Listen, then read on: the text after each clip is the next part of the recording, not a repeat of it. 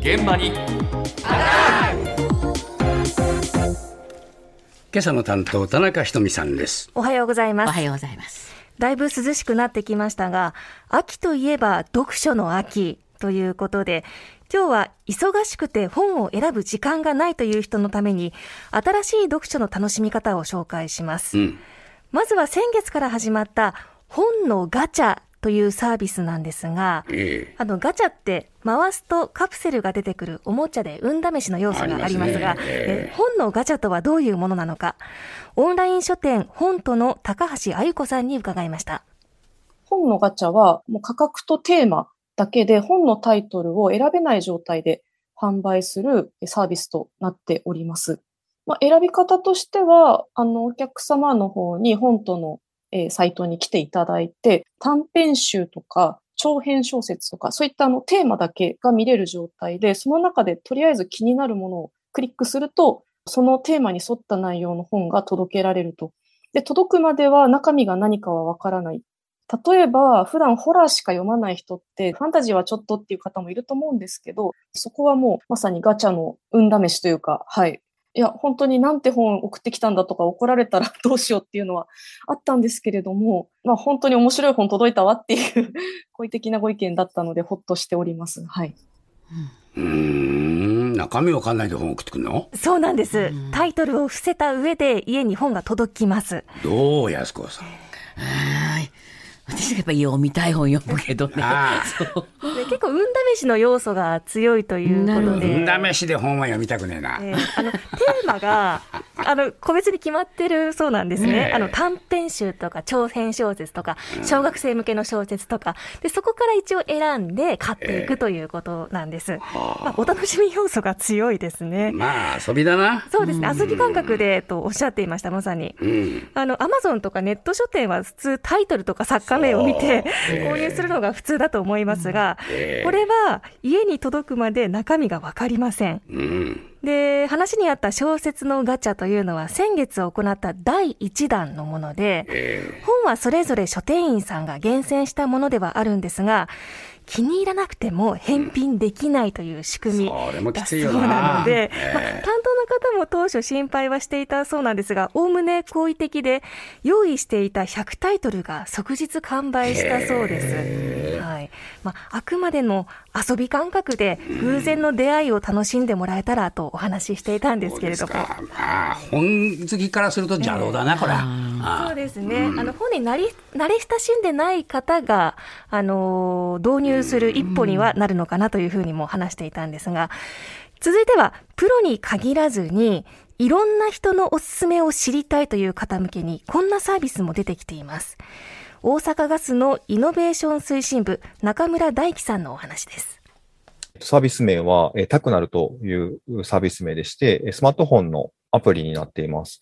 具体的には、えっと、タクナルのアプリを、えっと、スマートフォンにダウンロードしていただいて、位置情報をオンにして移動すると、半径 1km 以内にいらっしゃる方のおすすめする本が表示される。えっと、漫画もありで、えっと、ビジネス書もありです。で、文芸とか文庫本とかもありです。本屋さんで並んでいる本は、えっ、と、新刊とか、いわゆるランキングみたいな形でよく見る本が並んでいたりするんですけど、タクナルで出会える本は、それこそ10年前の本とか、20年前の本とか、気象の仕組みとか、あの、量子コンピューターの仕組みとか、なんか実用書とかもいろいろこう載っていたりとかして、こう発掘本を探す楽しみもあります。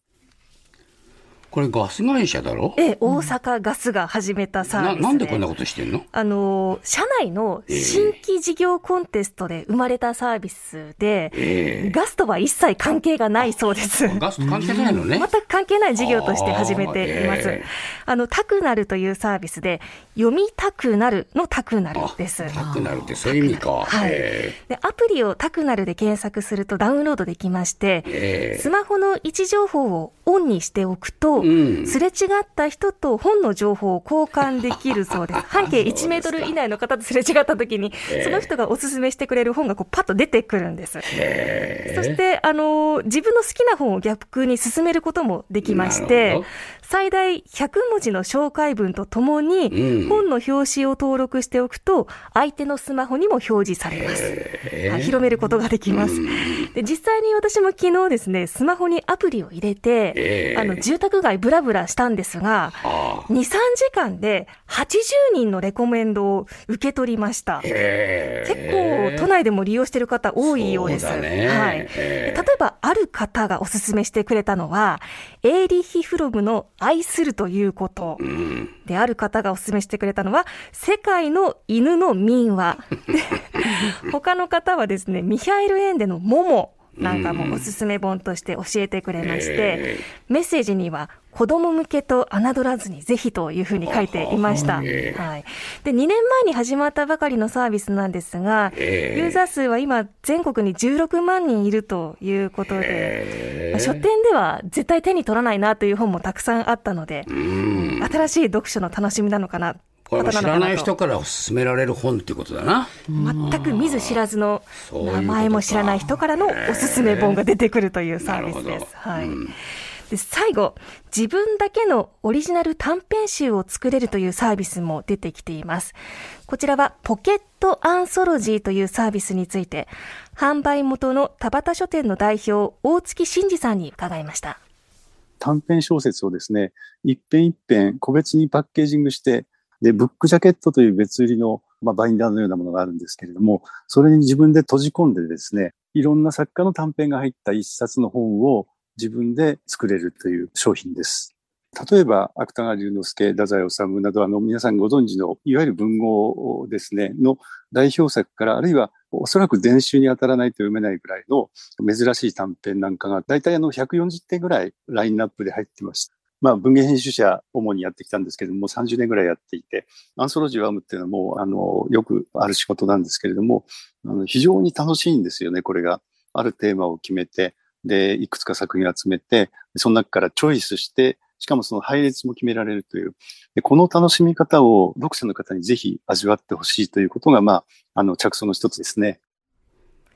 こちらはあの今年4月から始まったもので、都内では紀ノ国屋書店の新宿本店ですとか、純駆動書店の池袋本店などで扱われているポケットアンソロジーという商品です。えあの、一編330円の小冊子をええシステム手帳みたいな感じで閉じたり外したりしながら自分だけのオリジナルの短編集を作ることができます。はい。気に入った短編集集めればいいわけだな、自分の。そうです。はい。ええ140ぐらい、あのチョイスがある中でええ集めていくと、まあ、好きな曲だけ集めた CD とか、まあそういう好きな映画だけ集めたええブルーレイとか、そんな感覚に近いと思います。で、私も今回、紀ノ国屋に行って、ええあの、小説作ってみたんですけれども、はい、はい、テーマをですね、うんうんうん動物にしてみました。うん。あの、イブセマスジの山椒魚とか、ええ。芥川龍之介の龍ですとか、うん。とにかく動物がタイトルに入ってるものをええ。5編集めてみたんですけれどはあも、気にな、気にはなっていたけれど、読めていなかった作家の作品を気軽に読めるということでええ、こう選ぶのも楽しみの一つだなというふうに思いました。これ、その、表紙なんかはこれ別売なのね。別売りです。んはい。だいたい2000円ぐらいえでえ、ブックレットを買って、ええで、一編一編300円のものをこう集めていくと。なるほど順番も自分で組み替えられるとこれいう楽しみ。自分で次々に違うものに変えていけるわけね。そうです。はああ、なるほど。はいあこれは楽しいかもしれないい。あの、な。メッセージを、性を込めて、プレゼントとかにうん選ばれる方もいるそうです。ああ、そうですか。はいまあ、意外性のあることをね、みんないろいろ考えながら、今、本離れし,、えーしてますから、えーあれやこれやで、えー本を読む機会を作ろうと、こういう努力でしょうね。